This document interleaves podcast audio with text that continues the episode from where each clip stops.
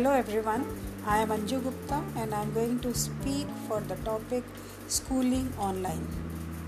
As everyone knows that COVID nineteen is catalyzing a pedagogical shift in how we teach and learn. There is a move from top-down lecturing to more interactive and collaborative teaching. For effective online learning, engaging activities are to be planned with a blend of synchronous and asynchronous teaching, as both these domains have their own merits and demerits. Group learning and peer learning have to be made an important part of our teaching learning process. Wholesome teaching can be achieved by taking care of socio-emotional needs of the children, as there is a lack of human touch and physical presence, which may lead to the feeling of isolation in the minds of these young learners. Adaptation to virtual learning is a challenge initially, as it requires certain technical finesse.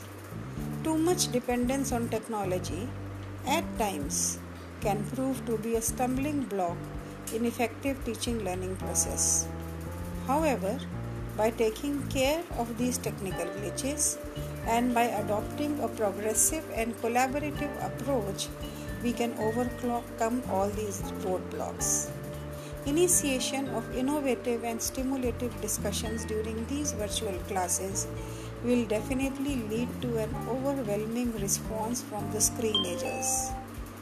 The dire need of the hour is to seamlessly integrate technology with curriculum, for which lots of planning and meticulous execution of all the lesson plans will yield the desired results.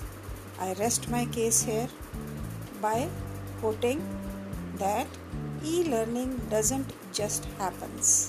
It requires careful planning and implementation. All the best.